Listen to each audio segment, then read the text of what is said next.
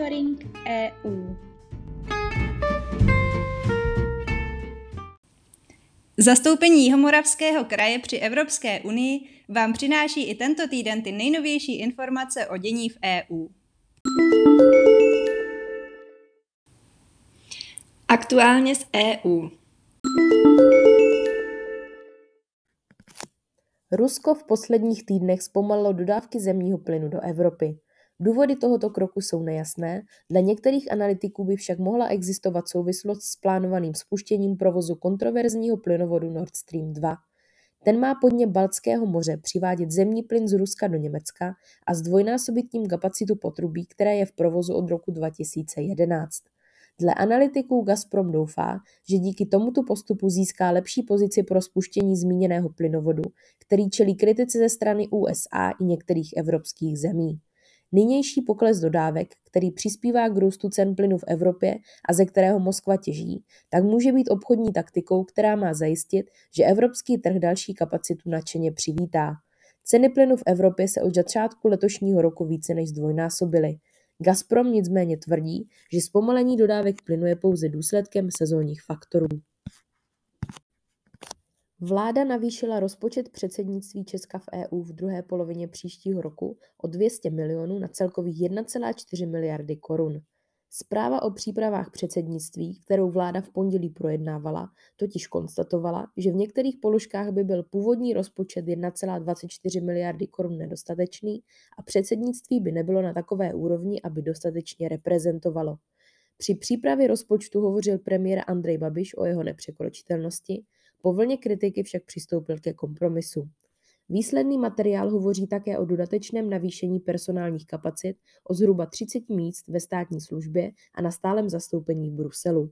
Přípravu vlády na předsednictví kritizoval také například Senátní Evropský výbor, který kromě kritiky přípravy předsednictví a nedostatečného personálního obsazení vyjádřil také zklamání nad tím, že s výjimkou Ostravy a Karlových varů se budou konat všechna klíčová setkání evropských představitelů v Praze.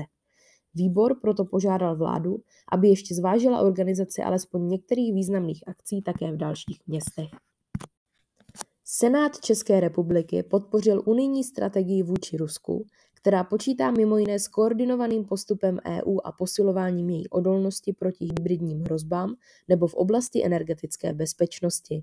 Strategii v červnu připravil šéf unijní diplomacie Josep Borrell na žádost lídrů členských zemí s ohledem na agresivní politiku Ruska. Senát podle doporučení svého zahraničního výboru v souladu se strategií podpořil koordinovaný postup EU a jejich členských států a připomenul závěry Rady EU odsuzující nelegální, provokativní a podvratné aktivity Ruské federaci proti EU a jejím členským státům, včetně zapojení ruských agentů do výbuchů ve Vrběticích.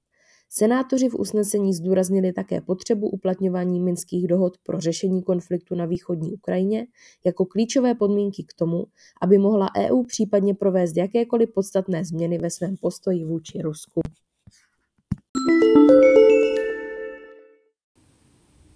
Zprávy z evropských institucí.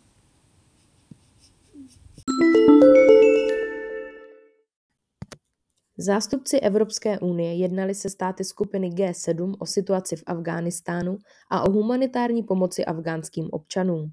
Předsedkyně Evropské komise Ursula von der Leyenová následně oznámila, že Evropská unie zvýší svou podporu Afgáncům z 50 milionů eur na více než 200 milionů eur. Finanční částka by měla pomoci těm, kteří jsou stále v zemi, i těm, kteří z ní prchají. Výsledkem mimořádného jednání skupiny bylo společné prohlášení, ve kterém státy zopakovaly své pokračující závazky vůči afgánskému lidu. Kromě financí na humanitární pomoc diskutovali zástupci také možné negativní scénáře, problém rovnoprávnosti žen v talibánském režimu či hrozící nárůst migrace.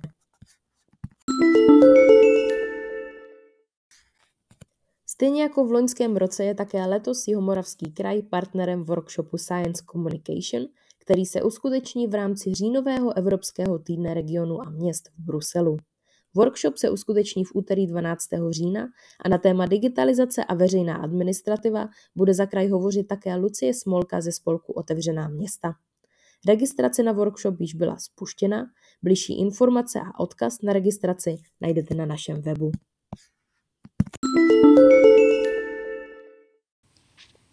Celý monitoring EU si také můžete přečíst na našich webových stránkách www.kjmk.eu v sekci aktuality.